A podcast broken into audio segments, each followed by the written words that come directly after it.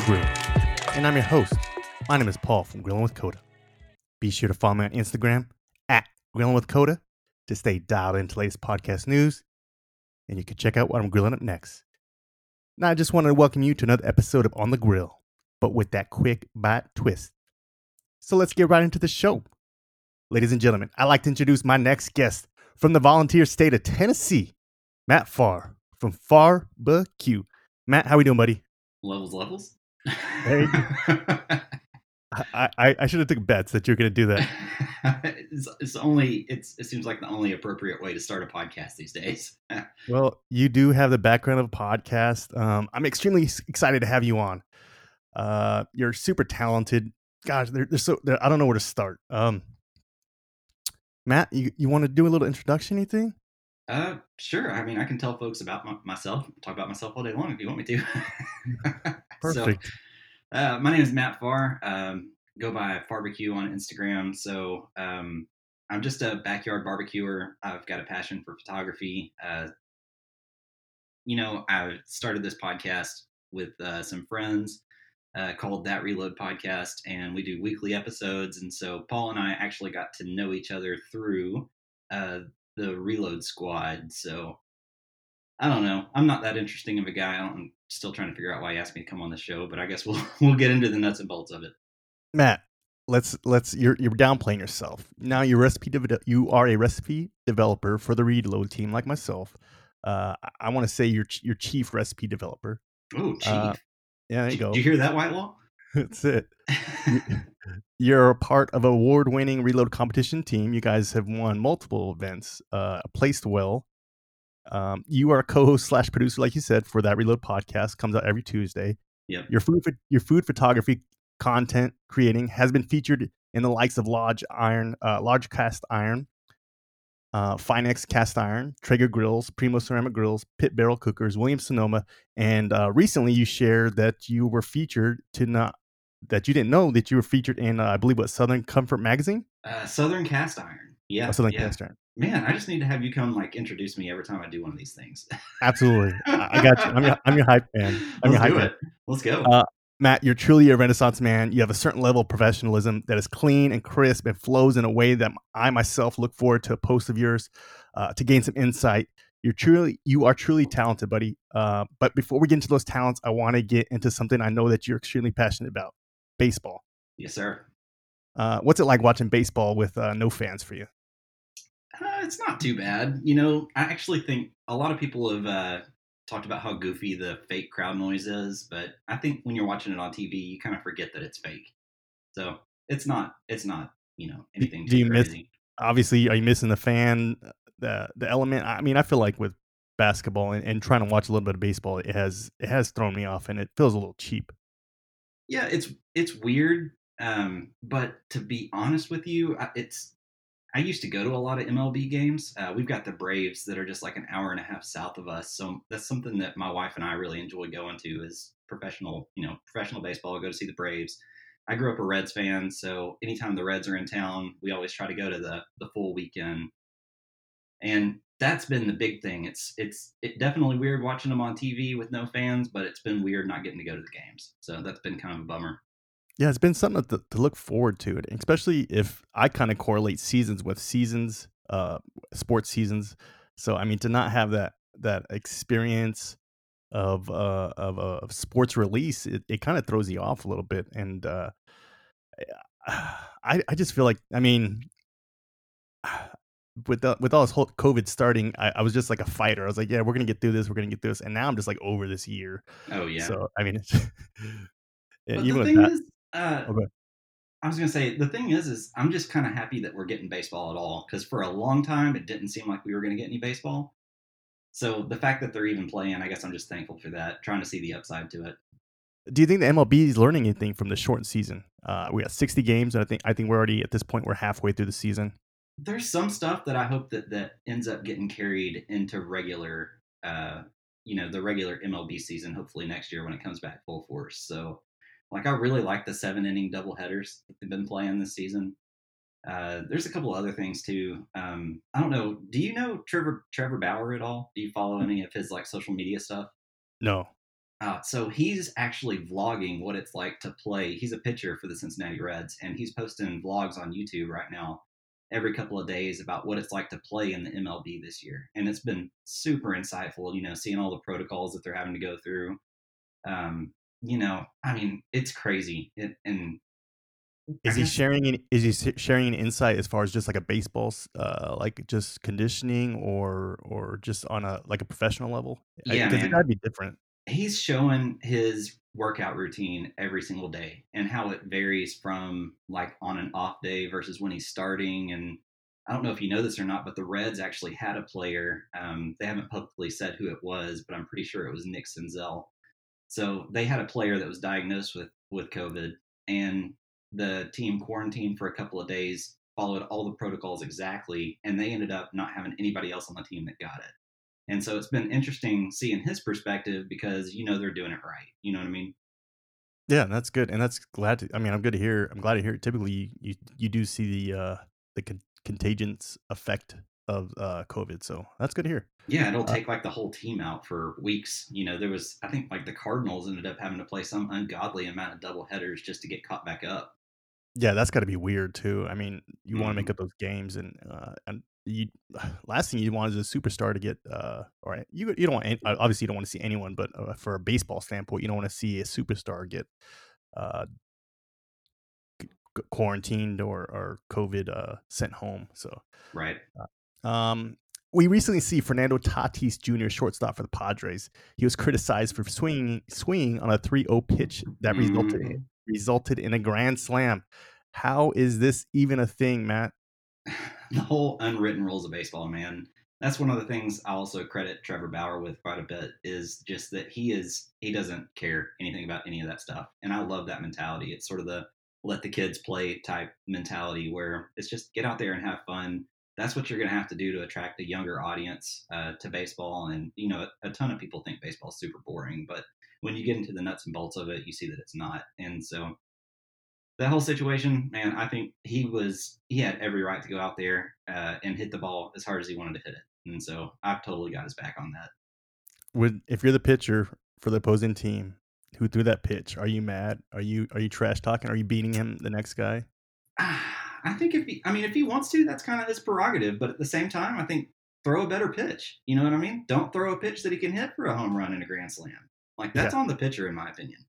Yeah. Um, these rules, I mean, these unwritten rules. I'm not a big base. I mean, I, I am a, a fan. I'm not a fanatic. Uh, I don't know uh, every person and team like I would for basketball or football, but um, these unwritten, unwritten rules seem like to come out every year. There always gets one that's broken and someone's feelings get hurt. So uh, somebody's feelings crazy. get hurt. You're paying these guys to get up there and hit the ball, and so to expect them to go up there and do anything less than that is foolish. I think especially in a sh- shortened season. Um, I, I, mean, obviously, the home, we're not going to see the home run numbers or the RBI numbers that we would see in over a, a, a season that's doubled in games. But uh, hey, man, you're, you're paid. Like I said, you're paid to hit, get on base. Um, a rumor was he he read the wrong hand signal from the third base coach, first base coach. So yeah, I if mean, you look at the video though, he wasn't even looking.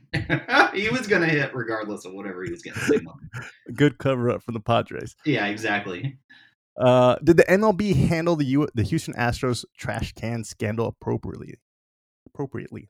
That's a tough one, man. It's tough. Like I think personally, I would have liked to have seen some uh, maybe some vacated titles or something like that. But ultimately, I think there was just so much that they didn't know when they handed that uh, you know that decision out. You know, were the Red Sox cheating? How was that going to end up coming out?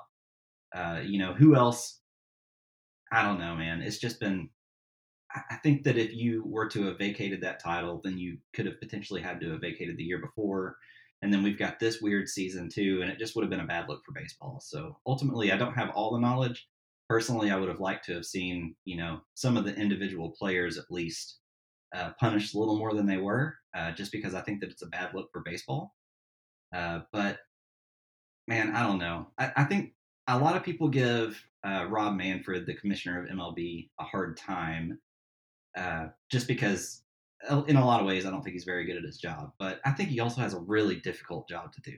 And I, I do not envy the position that he's in when he's trying to make these decisions because one, you just don't have all the information, and and two, there's so much other stuff that you got to think about. You know, when you're handing out some some huge sentence or you know huge penalties to a particular team, there's like ripple effects associated with that. So it it's a, a tough situation.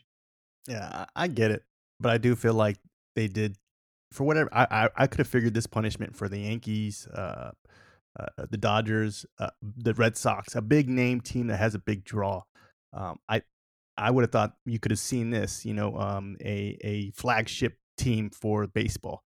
I didn't think the Houston, the Houston Astros had that power, or maybe, uh, like you said, it came down to the the facts or the actual uh, agenda. I did see, I mean, there was the dugout video of the guy sitting down with the laptop or a trash can, like in the dugout hallway. Like it was kind of weird. And uh, obviously, if you've seen the video, you can you can uh, you can hear the the bang in the trash can. So um, they're definitely getting heckled this year, and uh, they're getting they got a big target on their back. So uh, good luck. Oh, you know, there's a there's a Twitter account that's just devoted to all the times that the Astros are getting hit by pitch this season as a result of the cheating scandal. I think it's called like Astros Shame Tour or something like that. It's definitely worth worth a follow if you're an MLB fan at all. Oh man, I can't imagine getting traded as an Astro. Maybe it's uh, uh you know Altuve traded next year, and you're just like, oh man, it's just such a, a burden. It's just like, uh, Anyways. Yeah, he'll that'll follow him for the rest of his career. And I still think that Altuve especially has some explaining to do about the whole, you know, there was, you know, people were accusing him of wearing like a buzzer to signal different pitches. And that's never been confirmed or officially denied, but there's some very suspect evidence out there of him, you know, running to home plate after a walk off and basically telling the rest of his teammates not to rip his shirt off because of in my opinion, it's because it would expose that buzzer. Or, you know, something there's something funky going on there. So that dude's got yeah, he's got some explaining to do. I didn't even I didn't even think about that, and I didn't even put the connect the two together. Um, mm-hmm. We did see uh, Sammy Sosa did have a cork bat. Um, obviously, he was the the steroids uh, kind of uh, took over his career, but he did. You know, he still has a pretty good reputation, not with the Cubs, but as far as uh, the fan base, I, would say he's a pretty decent guy. So hopefully Altuve can can uh, bounce back. He's still a pretty young guy, and he, he might be a little harder to hit some home runs without a without the right tools. Without but, the uh, buzzer. Yeah. I still say steroids save baseball, though. I mean, baseball needed the the positive PR after the strike in '94, and the McGwire Sosa thing is what sort of you know drew a lot of interest back to baseball. So oh gosh, it was awesome. Yeah, yeah. I mean it was a, a, race and two big dynamite players. Yeah, baseball loved it. I loved it. I mean, I was I was in the prime of high school and it was just watching. It was just fun fun to watch. Good stuff yeah, to watch. Absolutely. And baseball knew they they they knew they knew what was going on. Uh, if they didn't, they're just they're just turning the other cheek. So, anyways, yep. uh, who's going to be in the World Series this year? Uh, so I saw some stats today. I think for the National League at least, there's like a 20% chance that it's the Dodgers, and then uh, there's a pretty you know wide margin. It's like nine percent that it's the Braves. And so the Braves have had obviously I'm a Braves fan, so the Braves have had some pitching challenges. There's been a bunch of guys get hurt in their uh, starting pitching rotation, but they've still managed to squeak out wins. They've got a really good bullpen, so. I'm still hoping and saying that the Braves are making it because that's my team and I want to see them go all the way. I like I like how you refer back to the statistics. It's it, it just sums up how much I just appreciate you and how you're just like you're just a detailed guy. I love it. Yeah. Uh, all right, man. Before we dig into barbecue, I want to get a couple more of your hustles in here. Um, podcast, like we mentioned, you are a podcast co-host and producer for On, uh, for that Reload podcast. Um, That's did right. you ever think? Did you ever think this was something that was going to happen, or you're going to be doing um, uh, at any point in your in your career? Uh, you know, I didn't set out to to start a podcast. Uh, so, uh, for anyone who doesn't know, that Reload podcast is a, a product of Reload Rub and Seasoning, which uh, Paul and I's mutual friends, Joel and Stacy Licklider, uh, own that business. And so I have a long history with audio production. You know, I was in a kind of a garage band all through high school and part of college and had spent some time doing some audio recording and always thought it would be cool to have a little studio in my house or something like that. And so, fast forward several years and a bunch of different hobbies later, uh, I ended up on an episode of Joel and Stacy's podcast. At that time, it was called That Reload Life, and uh, they had me and Jeremy Whitelaw on to talk about craft barbecue. And the thing was, is up to that point, uh, their podcast was kind of spotty uh, as far as publishing schedule. Just because it is a tough job to do, Paul, you know this. It's tough to do when you're a one man show or just the two of you trying to get something done. And so when we got together, things just kind of flowed and we meshed really well. And uh, after a couple of months of us coming on and then them kind of doing some shows without us and then uh, inviting us back to do some more shows with them, they just kind of, I think that was in November of 2018 in January. Wow. No, no, no, 20, 2019. I'm sorry. Yeah, 20, November yeah, 2019. Uh, in January of this year, 2020, uh, we just kind of got together, had a huddle, and they were like, "We just want you guys on the show. Let's just do it together." And it's funny because this is not really something we've talked about on our show, but at the time we were like, we've got to have a more consistent posting schedule in order to really gain any traction. At least that's kind of our mentality around it. And so we said, well, let's try uh, every two weeks. We'll do one every other week. And then we started lining up shows, and it just worked out where, like, the first month and a half to two months, we had enough content for every week. And we just haven't stopped. Uh, we've we have consistently posted shows all of 2020. We haven't missed a week yet. So every Tuesday, uh, you can check the feed. That Reload podcast uh, is going to be in your feed first thing Tuesday morning. Yeah, it's cool. It's great. I'm a big fan. Even if I wasn't associated with uh, uh, Reload Rub, which I thankfully I am, um, I'd be a fan of it. Um, like I said, you handle all the production. I do. Uh, Post production, and it's phenomenal. It's it's professional. Like I, um, I really didn't know the, the depth of your uh, production background, and my both podcasts that I produce, uh, this one and uh, with Spencer, uh, Potty Mouth, it's all very basic, very simple. Be- why? Because it takes time, and yeah. you put the time in, and it shows, and it's very, very uh, cutting edge kind of stuff, and, and it really, man, it it's it's it's up there. It's good. Um, Thanks, man. Uh, we're always doing stuff to try to push the limits and keep it fresh. And so, what I think this is a little bit of insider information, or inside baseball, if you will, uh, for your listeners that that may also listen to that show. But we're gonna over the next couple of weeks and months, we're gonna intentionally be doing new things to try to involve the audience more. And so, a couple of weeks ago, we introduced a new segment called 22 and 2, which is where we're going to give somebody from the audience a chance to call in and and duel somebody from the show in a trivia showdown. So stuff like that. We're also doing some uh, interactive questions of the week, which Paul, I think you actually got in on our first one of those, which is what should our audience be called? But the idea is to to engage the audience, give people shout outs, give people a chance to come on the show, and really attempt to build that relationship with our listeners. So no, it's fantastic. It's going to be cool.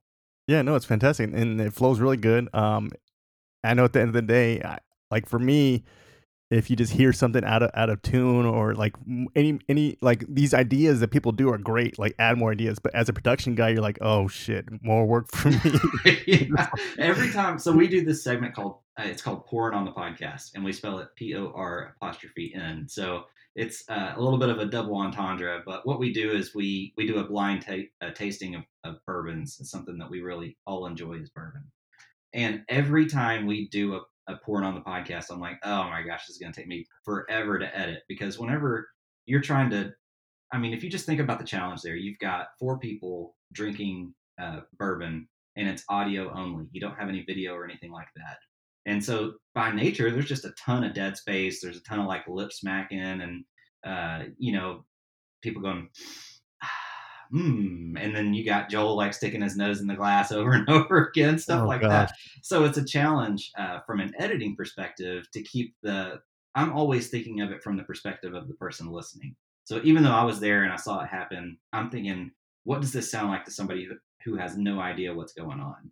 Uh, and it's it's a challenge to keep that stuff interesting. You know, I've had to cut some some stuff out of the show before that, frankly, it was just awesome and and it was awesome to those of us that were there, but when you're listening back to it uh, on the edit, it's like this doesn't make any sense. And yeah.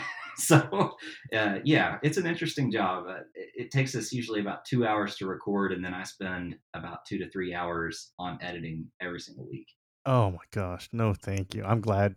I, I'm glad. I, I I'm glad a raw a raw style. I mean, I won't edit this. I won't cut anything. What it what it is is is I, I do a little enhancement, uh, put a little music in, but other than that, it's it's ready to go. Um, Yeah, there's something to be said for both. I think yeah, absolutely, that it feels different. It it feels different voids for sure.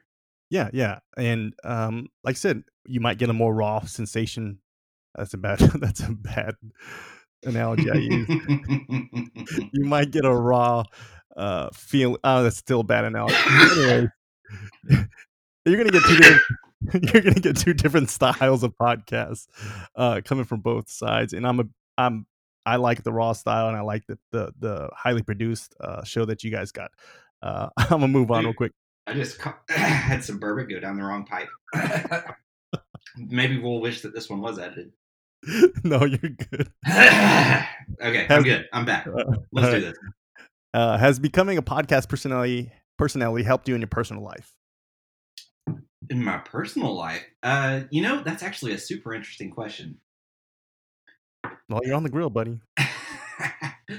uh, so I would say if there, it hasn't helped my marriage or anything like that, if that's what you're asking, but it has. Uh, so, you know, like I said, we really kind of started hitting it hard in January of this year. And then in March of this year is when uh, COVID really started cracking down. And I work in an office job in downtown Chattanooga, Tennessee. And around that same time is when we all got sent home. And I now we're recording this in August of 2020. I've worked from home that entire time since then. And so, one thing that podcasting I think has helped me do is communicate with folks or become comfortable communicating with folks whenever I'm not face to face with them. You know, the majority of the podcasts that we've recorded have been through Skype, which is not all that different from, you know, some of the remote work tools that we use through my regular job. So, if anything, you know, if I could say that podcasting has helped me with anything, it's been with becoming comfortable with communicating folks with folks remotely. Oh, absolutely. I agree 110%. And I use it um, just as a tool to learn just about how I speak and, and how I try to get my point across. So, and uh, I agree with you 110%. Yeah, Uh, I ha- try not to listen back to myself too much. Really? Then I'm just going to be like super self conscious or self aware, and I still hate the way that my voice sounds. I haven't quite got gotten over that yet.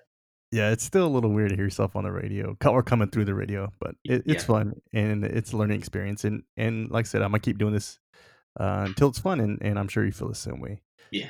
Um, has your ear for quality and content become a little more fine tuned now since you are a seasoned podcast producer? Are you sitting there listening to podcasts, nitpicking? Or are you learning or are you criticizing any podcast that you listen to?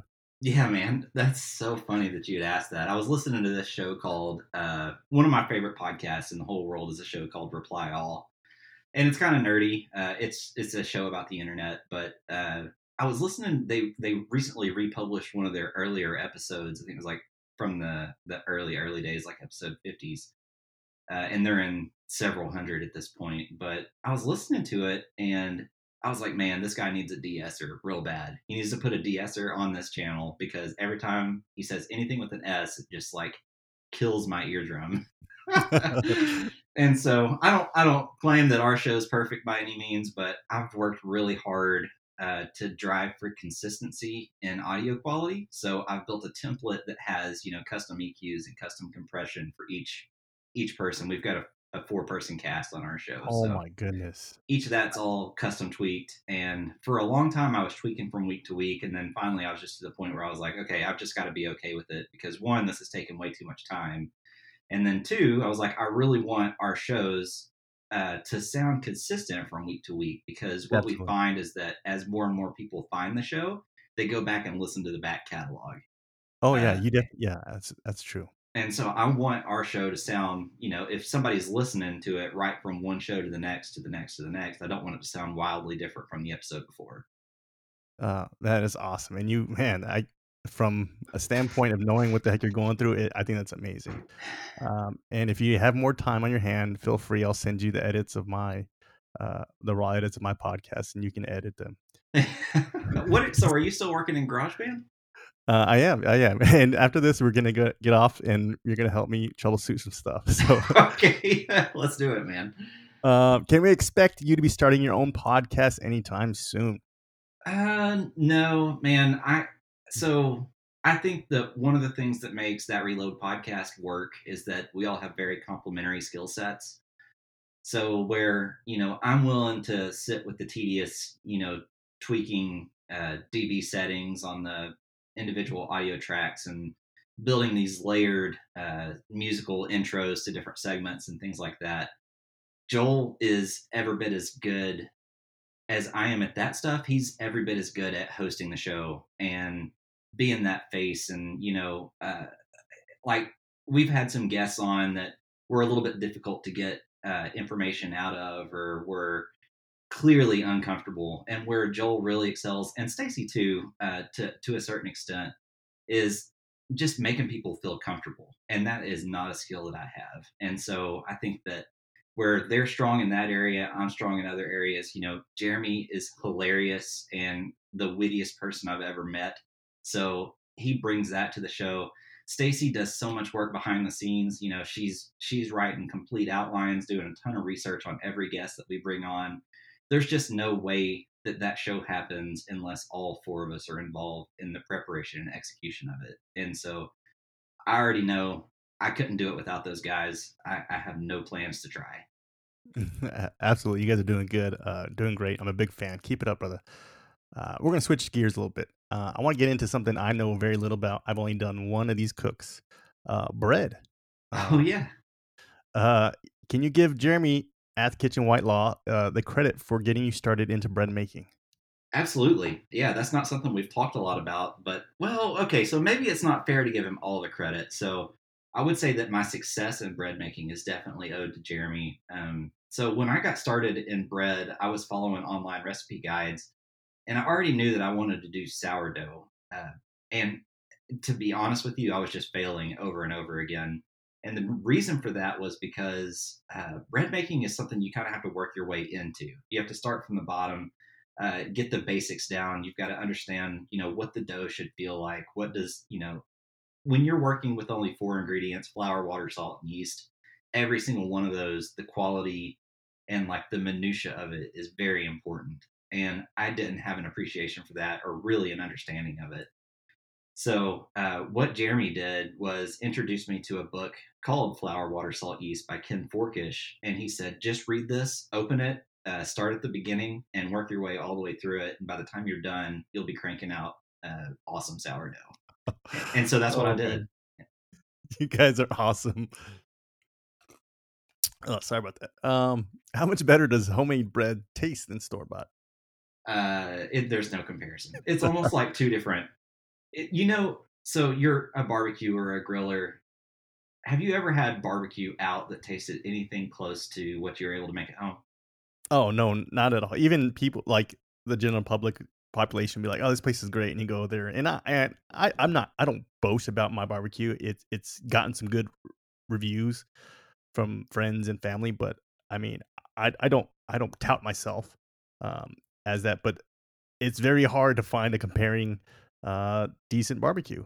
Mm-hmm. Um, so, uh, so I think it's exactly the same with bread. Like once you've once you've successfully executed on it at home, you'll you'll you'll still buy bread out. I think from time to time. Maybe Jeremy wouldn't, but it's it's a time consuming process. So I'm still going and buying you know loaves of bread for sandwiches and stuff.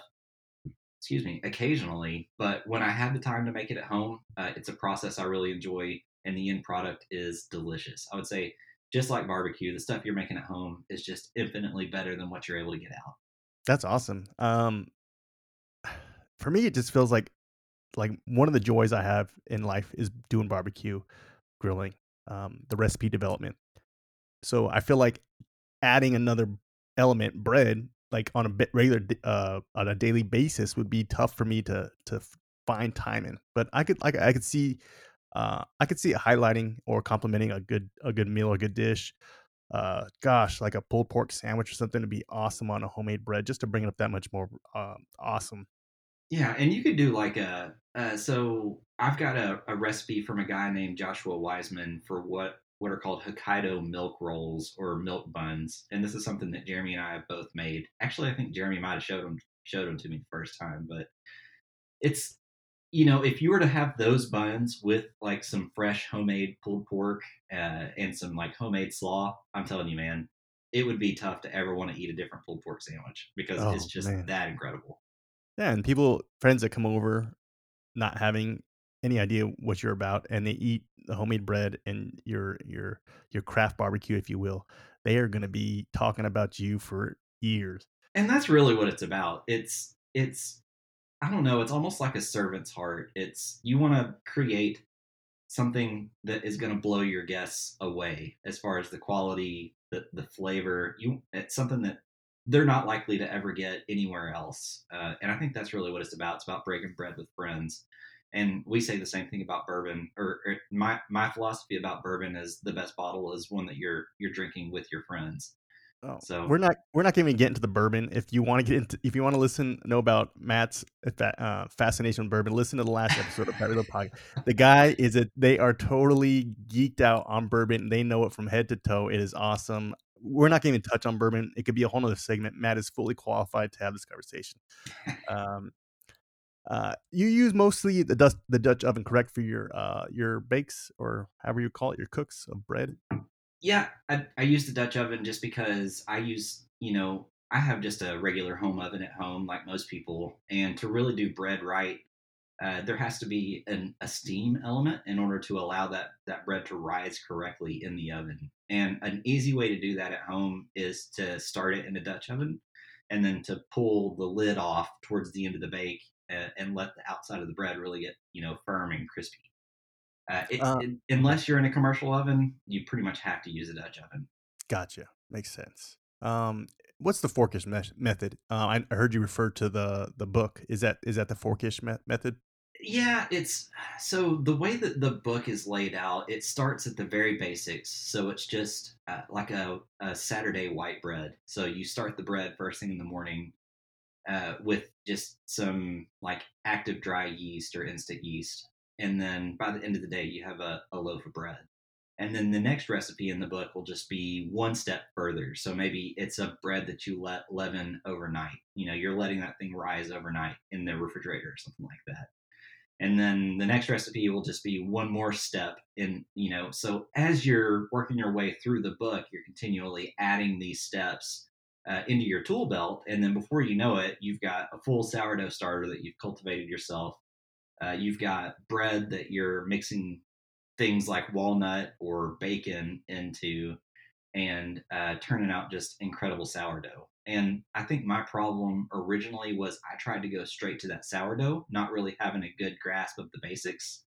And that's where I failed. And so, what Forkish does really well is walk you through starting at the very beginning, becoming familiar with the dough, comfortable with the dough, knowing how it's supposed to feel, knowing how important the temperature of the air and the dough is, and then just working you all the way up, you know, through the super. So you're, you're learning through a progression, pretty much. Yeah, Right? exactly. Okay.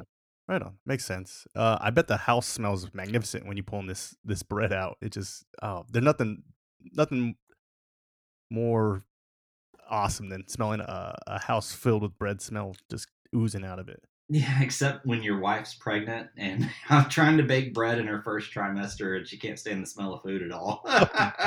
so, so the bread's kind of been on hold. We just started trimester three, so hopefully I'll start it back up as soon as it starts cooling off. I, I hate to try to bake when it's warm outside just because I want to be outside grilling if it's warm. So I Oh, think of bread more as like oven. a, or- a winter, a winter Oh. type food oh yeah, compliment a stew or anything. Oh man. for sure. Uh, what bread recipes on your radar? Ooh. Uh, so a couple. Uh, so in flour, water, salt, yeast, my go-to is uh, a- recipe that Forkish calls pain de campagne, which I'm sure I'm saying that wrong, uh, but it's a, Oh, you a, nailed it. a French type loaf, which is a hybrid leavened dough with uh, sourdough and instant yeast. Uh, so you get you know repeatable results, uh, but you still have that tang of the sourdough. So that one's good. I've actually really uh, this spring got into some brioche. Uh, so it's like a real buttery type uh, roll or or bun. Did quite a bit of that, and then 2020 was supposed to have been the year of pizza for me, So I was gonna try to do some uh, sourdough uh, pizza crust, and you know, I always set these yearly themes at the beginning of the year, and then and try to execute on those. And what I didn't anticipate was that 2020 is actually the year of editing. oh yeah, exactly. So between the podcast and then I, have done a couple of YouTube videos trying to get uh, you know some video making chops. I've got some stuff coming up that I can't quite talk about yet, but there's going to be some more videos that I'll have some involvement in. Uh, just the editing has been super time consuming, and it's taken away from some of the cooking, unfortunately. Absolutely, and uh, it spreads you thin. Um, yeah. Listen, if you want any bread tips, if you want any bread inspiration, please follow Matt. Ask Matt a question, DM him. Um, I believe Williams Sonoma did post or uh, did uh, publish uh, a picture because you're. I mean, obviously your food. We're not going to even get into your photography. It's phenomenal. It's it's professional as as as it gets. Um, but I know, like we talked about, uh, the Southern Cast Iron featured just recently uh, a picture of yours, and then I believe it was Williams Sonoma, right? It was a bread picture. Yeah, it was actually the same picture, believe it or not. Oh, I was like, man, if, and if you go back and look at that picture where I posted on Instagram, it has like significantly fewer likes than a lot of the pictures surrounding that it. That so, is so weird. For some reason, you know, some folks have just latched onto it. You know, Southern Cast Iron asked me if they could publish it, and I was like, yeah, just send me a copy for free. Uh, I just want it so I can frame it. And then Williams Sonoma asked if they could repost it too, which was cool. I mean, you know, obviously you don't get anything off of that stuff other than uh, exposure, but in in a weird way, I think that we're all on Instagram looking for the imaginary internet points and the validation from others. And so there's, in my opinion, no real, you know, higher validation on a, a, food picture than than Williams Sonoma and being published in a food magazine. So sure, I, I was pleased. Absolutely, and you should be. And it's it's a man. It's it's such a a coveted uh, place where you where you're at, Williams Sonoma. Um, just to get a repost on them. And like you said, this is we're all doing this for fun. I mean, yeah but the picture quality you take it, it's professional. I mean, you would think this this post was by a paid professional. Um, so I mean, it's it's it's bar none. Oh, high. You said a high bar. It's awesome, man. I'm, I'm glad you. I'm glad we're on the same team. Yeah. Uh, all right, Matt. We're gonna get into what what started this all. Your barbecue. Um, sure. Yeah, absolutely. Uh, I want to do a little bit different. Um, I'm not going to go into much recipe and stuff. I just, I, I, you're a brilliant mind. Uh, obviously, people can tell that you're you're extremely into details, and you do see stuff at a different uh, a different wavelength, if you will, or just a, you get a different vibe from from you, and it's it's great. I, um, I, I want to kind of peel back the onion, if you will, on your brain here. So, uh, oh man, hopefully you're not too uh, two two sheets to the wind with that that bourbon there. no, I, I, coughed most of it up a minute ago. All right, perfect. All right, give it to me. All right, um, competition. Um, you're my first guest who has a little competition. Actually, you know what? Chuck was had a little competition. I didn't get into it, so I'm gonna get into it with you. Um, was there a different rush or different vibe, uh, different approach that you had uh, going into competition barbecue? Yes, absolutely. So there, I've done a couple of different kinds of competition. Uh, actually started doing backyard comps in KCBS or what's called KCBS, which which is Kansas City Barbecue Society. So when you do a KCBS competition, there is very there's a very specific type of barbecue that the judges are looking for. So it's typically very sweet. Um, you know, when you turn in pulled pork, it has to be firm, but and not mushy, but not too firm, uh, which is fine. I'm fine with the texture of it, but I just don't really care for ultra sweet, almost candy barbecue. Um, the ribs, uh, you know, of course, everybody I think is pretty pretty familiar with competition style ribs, but you got to be able to to bite the rib off the bone and leave a perfect like half moon crescent. So uh, and then the brisket is just a whole other thing. So ultimately, I did one KCBS backyard comp. Ended up in a weird turn of events competing in a pro KCBS competition. Nice. Um, where I was the only one there with a actual stick burner uh, uh, smoker. Everybody else was using either pellet grills or ceramic cookers, uh, which was weird because when you're up against that and you're using a stick burner going for, I was kind of like the rogue. We were we were doing almost like Texas style barbecue at a KCBS event, And Nice. of course, we we placed terribly because that's just not what they're looking for. And that was the last KCBS event I did because my heart just wasn't in it. That's not the kind of barbecue I want to make. That's not the kind of barbecue I want to eat. And so I started moving more towards like uh, people's choice type events. I want to make barbecue that people actually enjoy, that want to eat. You know, very you know, the good stuff, the stuff that like if I was to own a restaurant, this is the kind of stuff I would serve. Absolutely. And that's actually the first time I ever met the Reload crew, uh, Joel, Stacy, and Jeremy. They came down to the Scenic City Egg Fest, which is a big, you know, big green egg festival that happens here in town. And uh, my wife and I had planned a whole menu uh, to compete in this uh, People's Choice competition that was going to happen at this festival.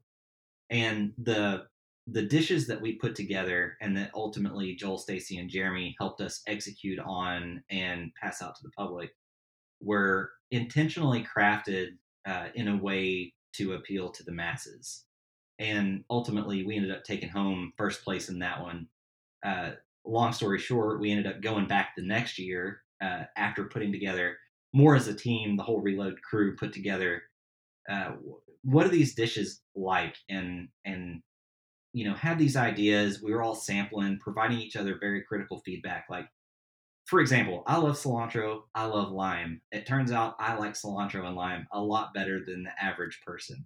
and so whenever I put together like a cilantro lime crema, it's like it's gonna punch you in the mouth, but the relationship that we have with those guys is just that they're going to be like, you know, this is good, but I think it's too much for most.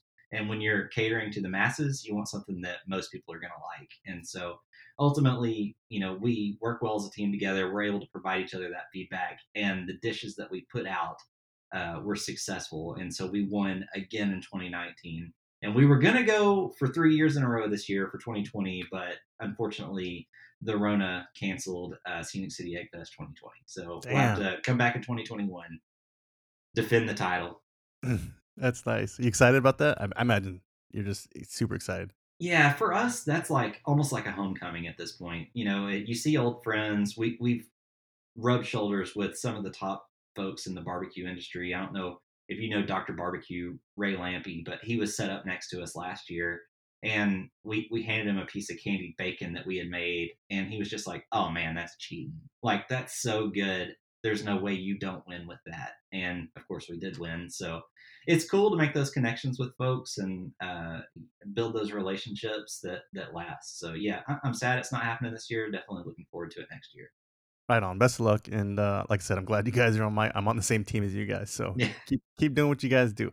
Um, all right, we're gonna switch gears a little bit. Go into the backyard. Uh, your your little bread and butter back there. Yeah. Uh, how does your approach? How does your approach change if you're cooking for your family uh, or to like a larger crowd? Obviously, uh, Thanksgiving, or if you're just having a big barbecue. Um, how you handling this? Oh man. It's not that different actually from how I might think through preparing for a people's choice. Uh, ultimately, like for Thanksgiving, we, we have hosted Thanksgiving at our house basically for I think like the last 10 years, um, just because I'm the cook in the family. Uh, Yes. I come from a, a fam- my, my mom's a huge uh, dessert baker. Uh, she does cakes and, and sweets and has been very successful in that. And I've always kind of just been like the savory cook. And so I don't smoke a whole lot, like barbecue wise, around Thanksgiving. I usually smoke a couple of hams. Uh, I've got a really good recipe for like a salted caramel and peach uh, double smoked spiral sliced ham that's delicious. oh my gosh.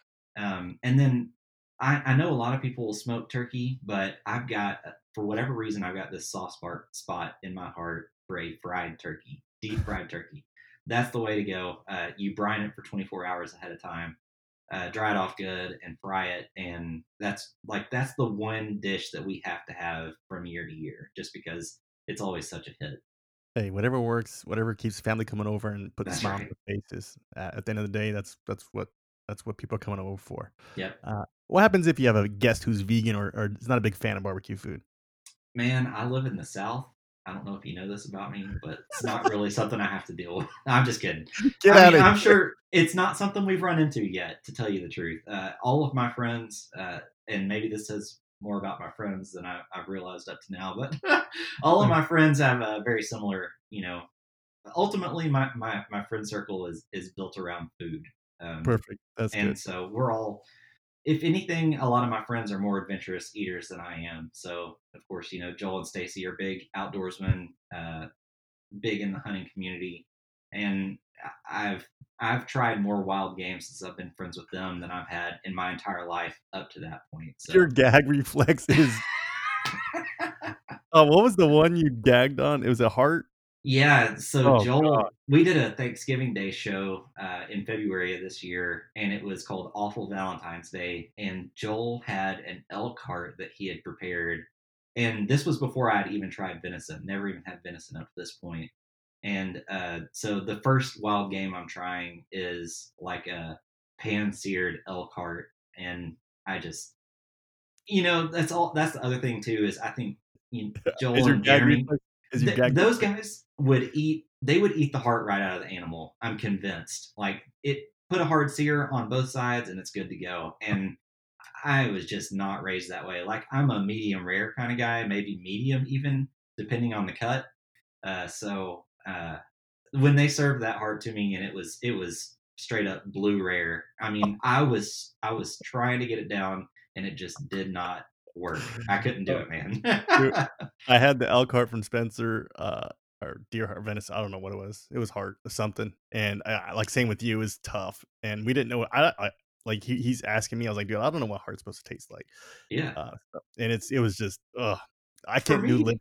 I can't do liver either. It's tough. I do liver supplements now, so it was less about the flavor and more about the texture of it. So it was almost like a spongy meat, like a sponge meat that was just blue rare. And then getting over the uh, the mental hurdle too, I think is the whole other part of it. So Oh. I'll get there someday. I, I, I will try it again, and I will like it at some point. I just got to work up to it.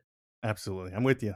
Um, how do you handle a two protein cook? Meaning you got, uh, you're gonna cook a chicken or like a uh, hot and fast steak. How are you how, how are you approaching this? I probably use two cookers. No no no no pressure, huh? it just depends, man. I've got I've got a what's called a Primo ceramic grill, which is uh, it's like a big green egg except it's shaped like an oval. And their their big thing is uh, two zone cooking. So having that flexibility where I could just put something almost in a zone on the cooker that's like a keep warm. Uh, I could I could do I could do chicken and steak on that super easily. I think. I I'm a I'm a freak or just like a diva when it comes to serving, and I want it to be ate eaten at the appropriate time. Just the ten minute rest. I need you to eat it because if not, I don't want it to be dry. You know. So Yeah. and that's where like that two protein comes in. It I'm trying to like balance and get the time right, and uh, you know, nothing's perfect, but still, uh, it, it's it's always kind of one of those things where I'm just like, man, I just want to do one protein and call it a day. I think that's why like surf and turf works so well though, because if you're doing a steak, like if you're reverse searing a steak and then serving it with some shrimp or something like that, you know that shrimp's going to be done super fast. So you could almost start the shrimp as you're searing the steak and and have everything come off at the same time. or almost just let the the steak uh, rest and then throw your your shrimp on because uh, obviously a, a, shrimp or lobster is going to get uh, chewy if it just sits too long. So Yeah, exactly. um, so you but got yeah, to be careful when you're picking your protein. Absolutely, and uh, that's why I wanted your uh, input. Um, how you do how do you approach a new recipe? Obviously, you're part of the Reload recipe development team, uh, but how are you approaching a new recipe? Or is it just like me? You're just dumb luck. And you just come across something that works. That's, that's a good question too. A lot of times, so uh, how about I'll give you a good example um, in biscuits. So I spent a lot of time trying to perfect my southern biscuit recipe, and traditional southern biscuits are flaky layers. So you roll it out and laminate the dough almost like you would a croissant. And Whitelaw told me that his flaky layers were better than anything I can make. And so my approach to that was to go and learn everything about flaky layers biscuits that I could. And so I went, I did Whitelaw's recipe, although he gave me crap because I tweaked it a little bit. And then I don't know about you, but I'm never doing a recipe exactly like it calls for. I'm always tweaking stuff along the way. Right. And then went and did the recipe that I had sort of developed through a lot of trial and error and still thought mine and you know my preferences were that mine were was better than his and so we ended up putting it to the test and mine won in that instance so i guess when you say like your approach to recipe development it's a lot of trial and error and then learning everything i can about a particular recipe and and figuring out what it is that i would tweak to make it better Absolutely. Perfect. Well done. I, I agree 100%. Uh, how do you test out a new rub? uh, I lick my finger and stick it down into the rub bottle, and then go. the rub off my finger. I think there's no better way to test a rub than to see how it takes tastes straight out of the bottle. I think Absolutely. I'm, I'm not going to put anything on any kind of steak or cut of meat that I haven't tasted by itself first. And that's that's that's easy. Uh, I typically like to go with a uh, like a breast, chicken breast. I just know uh, uh, that breast is going to take on that flavor. So I, I think to gauge as much salt is going to be in there, if it's going to be too salty. Um, I like uh, if a rub's going to be. Uh, you compare a, a rub, so that's always fun. But Yeah. uh, like, there's always that barometer. Of what's this rub going to do with a certain meat? So um, and, And it's fun. but there's some rubs I think that would be good on chicken, and some some rubs that may like the chicken's not going to do the rub justice. You know what I mean?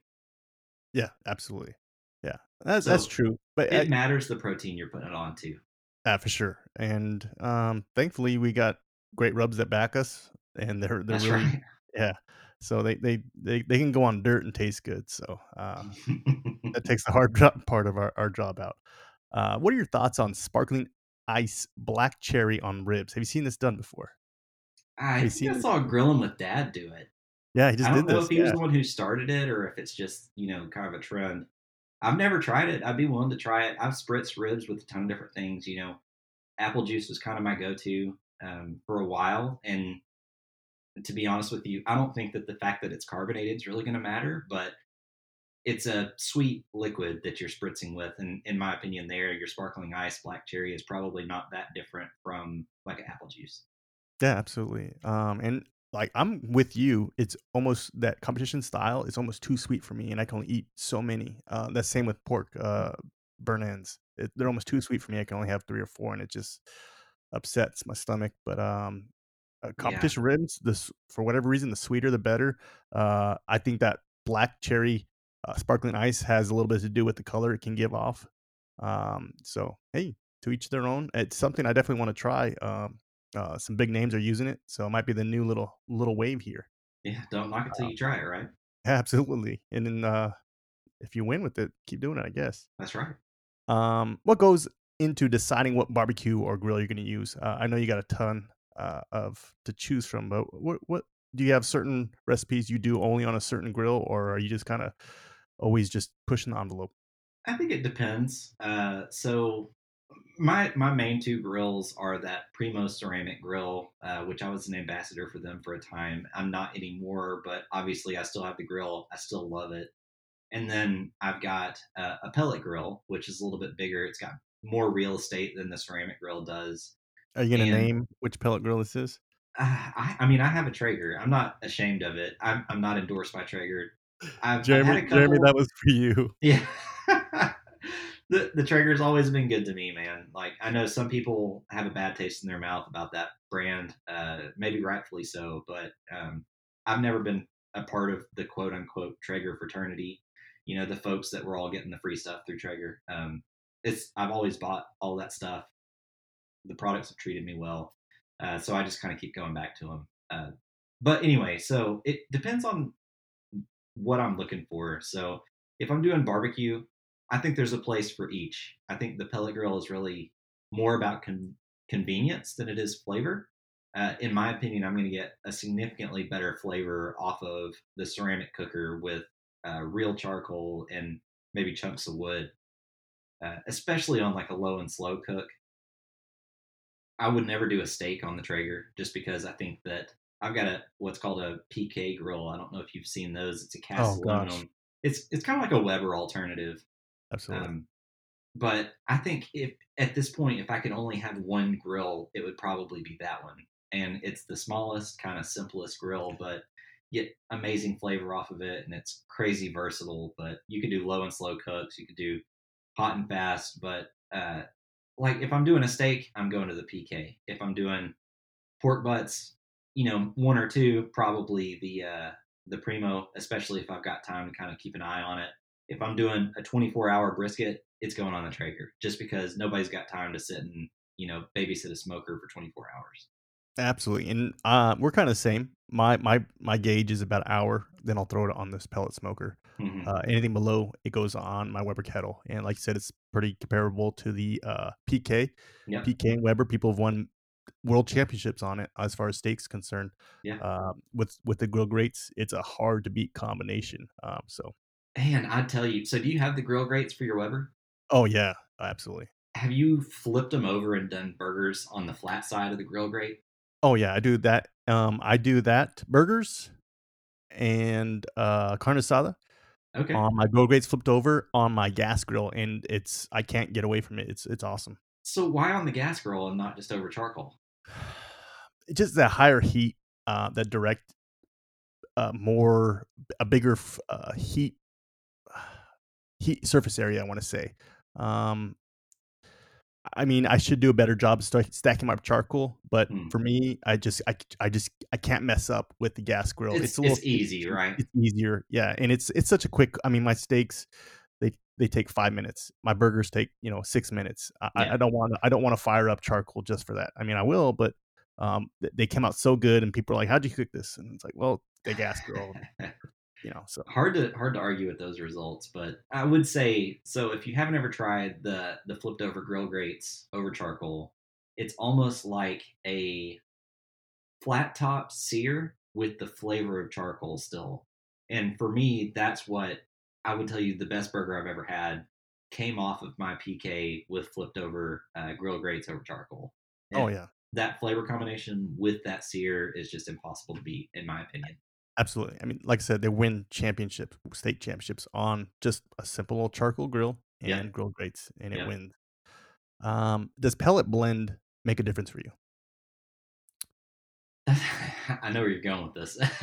no no no i'm not going you're good I think I think on a low and slow cook, especially fruity pellet blends, especially if you're getting like a quality pellet that's made with real fruit wood and not just like fruit wood oils with alder or something like that, I think it can make a difference. I think it's uh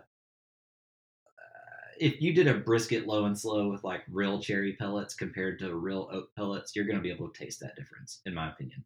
So you're saying after a long period of cook, you're gonna see a big. Yeah, Yeah, I, got- I got you. Makes sense. Um, what do you, what do you usually rock? for a, a pellet blend, usually it's a maple, apple, and cherry. Mm, man, So- that's that's best smells good. It it smells awesome, especially on pork. Uh, you know, if I'm doing beef like a brisket, I'm going for oak or maybe pecan, uh, but usually oak. Are you you just you're just trying to hold that um that tradition of Texas style brisket with that oak and and just that real uh, earthy kind of flavor? Yeah, man. So I made the mistake last year. Um, last last spring, the wife and I packed up and took a trip across the United States. Just took off in the truck and and didn't look back for two weeks. And part of that was we ate some incredible brisket at some big barbecue places uh, through Texas. And ever since I had a taste of the good stuff, I've been trying to recreate it at home. And I still haven't quite figured it out yet, but I've gotten pretty close. And uh, I, how about this? When I do figure it out, I'll post the recipe on my on my website, barbecue.com. Absolutely perfect. And uh, you did go out on a, limb, uh, and you talked about, and it was actually one of my questions. You did do a 24 hour brisket, which Yeah. uh, I would see not no reason why. I mean, you're going typically you're going to see a 16 to 14 hour range on a brisket, anyways. Uh, why'd you choose to go to the 24? Because I was asleep while it was finishing off. Oh, there you go. no, I mean, I had I had an opportunity to try it because so a couple of things. I think in order to get a truly great brisket, you have to have truly great bark, and the bark development only happens with time. So what I did is I started that thing off on the pellet grill, basically as low as the smoker would go to try to really get as much of that bark development as possible. And then I'll probably catch some heat for this, but when it came time to wrap it, I ended up wrapping it and moving it into my inside oven to finish it off. and I had a the highest quality brisket I could get. I got a prime brisket from Halteman Family Meats. I love those guys. Uh, so it had some great marbling in it, great fat content. I knew it could stand the heat and the time. I would say if I was doing it with like a choice brisket or something that wasn't marbled quite as nicely, it probably wouldn't have turned out as good. But I got that crazy bark development, and because of the low and slow nature of the cook, I also got it to be super, super buttery tender. So I'd do it again. It was great, man. Really, you do it again? Yeah, I'd do it again. Nice, nice, interesting. Uh, speaking of which, if I'm coming over tomorrow for dinner, uh, what what's what are you cooking for me? Ooh. See, you're from California, so I'm betting. Have you ever been to the South? You ever been to the Southeast United States? Uh, I did a little bit of Florida, uh, Mississippi, Louisiana. I did all that. I did all that. I mean, never, never, uh, like Virginia, but, uh, yeah. Have you ever had real Southern cooking? Uh, I, am gonna go say no. I'm gonna say no. How about that? So I would probably. It depends on. So a lot of Southern food is is very seasonal. So depending on when you were here, I would try to cook something fresh for you. Like if it was right now, I'd probably do grilled corn on the cob. Uh, maybe uh, what my granny used to call hoe cakes, which are it's a skillet fried cornbread, uh, almost like a pancake, but it's savory. It's a cornbread batter that gets really crispy on the outside. And then uh, I would do fried okra. I don't know if you've ever had fried okra, but it's a southern staple. Absolutely delicious. Hmm. Probably either fried chicken or like a. Uh, we have a really good recipe for a, a, a beer braised pot roast or short mm. ribs. Uh, oh, yeah. That's just to die for. I'd probably make you something like that. I don't know if you're a meatloaf guy. Uh, I don't post oh, a lot about it on Instagram because meatloaf is just not very pretty, but I make no. a, a, heck of a meatloaf too. I will be down for meatloaf. I love meatloaf, and cool. I love I love meatloaf on the smoker. Uh, the Traeger recipe, I love it. The pork, yep. yeah, it's great. Um, what are we drinking? Bourbon, man. It's got to be bourbon. If you're coming over, I'm breaking out some of the good stuff. Yeah, yeah, I'm coming over. All right, brother. I want to get into the last section, uh, but I want you to feel like you're at home on your uh, your podcast that you uh, we talked about. You co-host uh, weekly, so I'm gonna give you a little bit of uh, that flavor, hometown flavor, with some rapid style questions. Okay, okay, let's go. Tied in with tied in with your little reload recommends, just so you feel comfortable. I want you to feel like you're right at home. Uh, do I have to recommend a song? Uh, we can get there. Yeah, we can get. I gotta have to have to queue one up for you. No, okay, let's see. Let's see how this goes. Uh, all right. I'm gonna call this Farr's Facts. Um, give me your favorite reload rub, just one, buddy. Like, I'm not, my favorite's Magnum, but I feel like everybody says Magnum, uh, and it is is probably the best. I would tell you, my sleeper is uh, High Caliber. High oh. Caliber does not get the love that it that it's due. It's I know, awesome. Yeah, and I need to bust it out more. I don't know why. I oh, man, I need to get I need to get some high caliber love going. Thanks for motivation. Yeah. Uh, top three bourbons. Give me them. No price range. So, do you want like actual expressions or just brands? Whatever you want, buddy. I'd say okay. I'll go 1792 Sweet Wheat, uh, Weller Antique 107, and mm, I'm really liking uh, one that the Reload folks got me called Fugitives. Uh, it's a Tennessee whiskey called Grand Go- Grand Gosier. Uh, it's a ten- like I said, Tennessee whiskey single barrel. So that's my top three. Nice. Cheers. Perfect. Yeah. Uh, I'll take your word for any of those. So, uh, is there a grill or barbecue you have your eye on? I know you just recently bought your PK, but uh, is there another one? You, I mean, you don't have to buy anytime soon. Is there is there another one you have your eye on? I think if I was given the choice, I'd probably uh, switch. And I know this is gonna be crazy, but I would switch probably out of the Traeger. I'd give up my Traeger and my I've got a four burner Camp Chef flat top. I would get rid of both of those and I would move just to a Camp Chef's uh, pellet smoker with the sidekick that's got the flat top and the sear box and the pizza oh, oven. Just because awesome. Yeah, the versatility and also just reclaiming that deck space. I think that'd be a cool a cool thing to do. So you're out of space right now. Uh, you know, I'm yeah, I'm out of. If I added anything else at this point, it would just feel cluttered. You know. Yeah, I got you. I got you. Well, how many do you have right now, though? Jeez, oh, uh, I've got the Traeger Ironwood 885. I've got, like I said, the four burner Camp Chef flat top. The PK, I've got um, the Primo large ceramic. I've got the pit barrel. I've also got what's called an Ooni pizza oven. I don't know if you've seen those, but Yeah, those are uh, sweet. man, they're so hard to use. But yeah, that was one of the things I was going to figure out this year with the year of pizza was how to use that thing.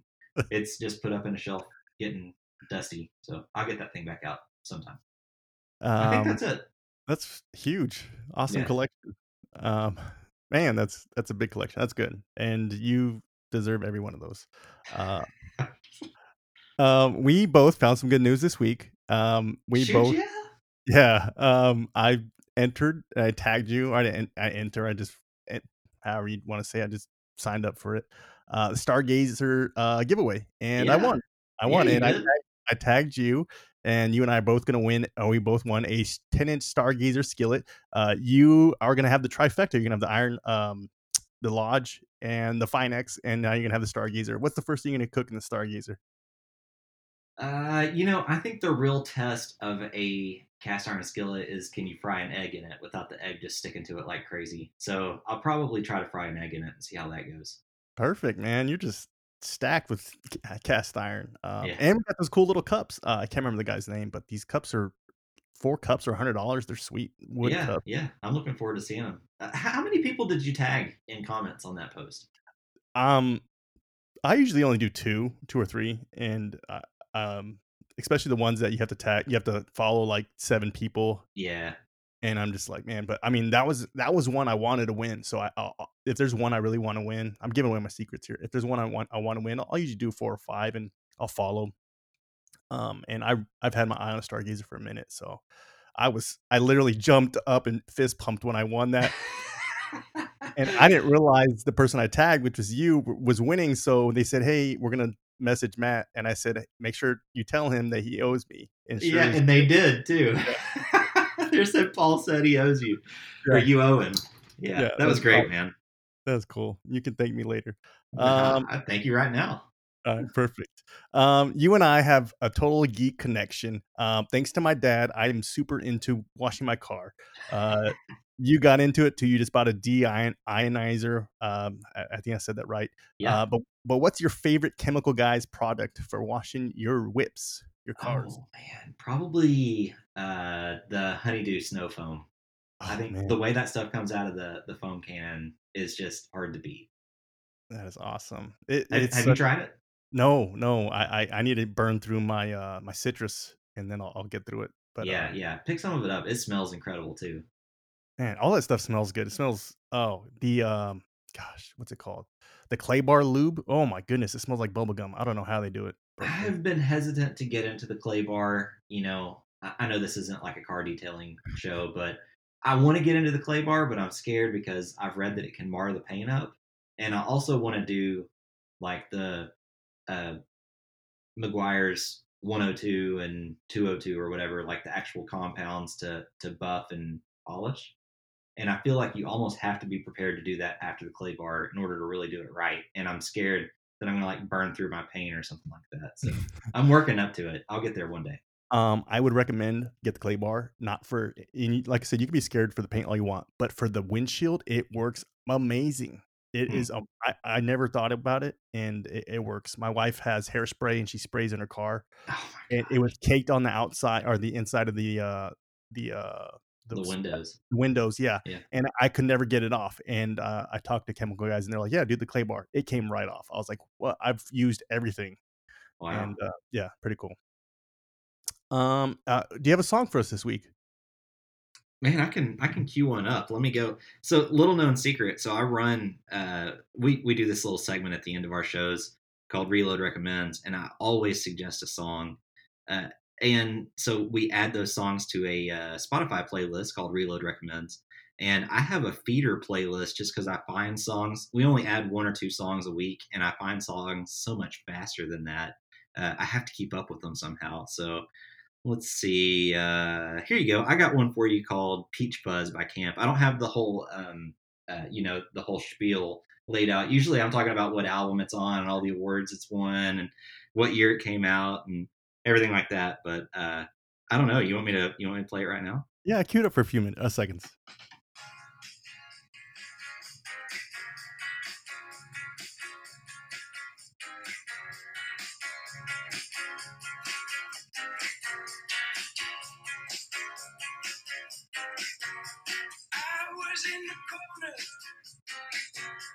drinking from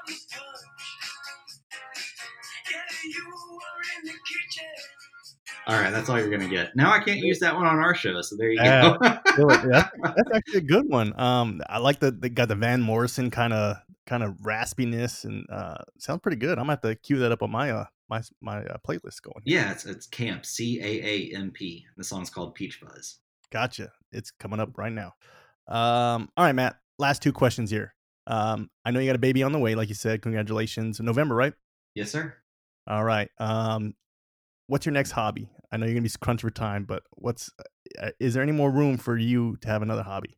Oh man, I'm trying to hold off on the hobbies. So I mentioned earlier that I I was an ambassador for Primo Ceramic Grills. I actually had the opportunity to re up that and decided not to, just because I'm not sure what my cooking commitments or what availability I'm going to have for for cooking uh, once uh, the baby gets here. I want to be able to have some flexibility and not have commitments where I've got to post so many times a month and stuff like that. So I, I'm, I'm holding off. I'm, I'm I don't know if it's a hobby or not, but I'm really trying hard to get some stuff done around the house that have that's been you know I've been sort of putting off. And I feel like at this point, if I put it off anymore, it's just going to be inconvenient with the baby. So trying to get the house ready. I, I don't know. That's kind of a lackluster answer. I don't know. How about uh, a detail on the cars? That's that's been an expensive one and fairly new. yeah, yeah. I want to see that that deionizer and in work. That thing's awesome. I'm I'm pretty jealous, but uh, man, you got to get one. They're really not too bad. I don't cool. know if you've got somewhere to wash your car uh, where it's not in direct sunlight.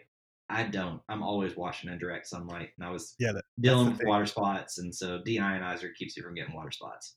I, but I'm a nut like you. I'll, i mean, well, not, I don't know about like you, but I'll wake up at 5 a.m. just to beat the heat. I'm just weird like that. um, uh, what can we expect from you uh, to close out the year as far as cooking or, or baking? What do you got? Anything uh, you can tell us? Oh, I'm not giving up on the year of pizza yet. I know that it's August. Uh, I still think I've got the time to to really knock it out, especially uh, when I'm on paternity leave. Uh, I'm I have a feeling I'm probably going to be bored to death. I know that I'll have my hands full with the baby, but I've got to do something to stay to stay sane. So maybe I'll I'll knock out the sourdough pizzas by the end of the year. Perfect, Matt. You did great. You're officially off the grill. Um, this podcast is brought to you by ReloadRub.com. Uh, head over there, load up your cart with some award winning rubs and swag. Use promo code CODA10. Uh, this podcast is also brought to you by Anxynt, A N X Y N T Outdoor Footwear. Head over to anxynt.com and use promo code PottyMouth at checkout. Follow this podcast, like it, share it with someone special. Matt, thank you very much. Uh, where can people find you? Any closing words you got? Please say them now, buddy. Uh, find me on Instagram at Farrbecue. That's F A R R B E C U E. Uh, you can also find my website that has sort of the highlights of my photography journey and uh, recipes at farrbecue.com or mattfarr.net. So that's it. Hey, man, I really appreciate you having me on. Matt, um, no brainer. You're extremely talented. Like I said, I'm glad you're on my team. I'm glad you're a friend of mine. Uh, you're just you just there's so many layers to you it's great i'm glad we got to talk a little bit about your story we didn't get into uh, other stuff that you're just completely knowledgeable about uh, matt you're a true professional i, I consider you a renaissance man uh, renaissance man keep it up big fan here is matt thank you once again thanks man all right guys thank you for tuning thank you for tuning in we'll catch you on the next one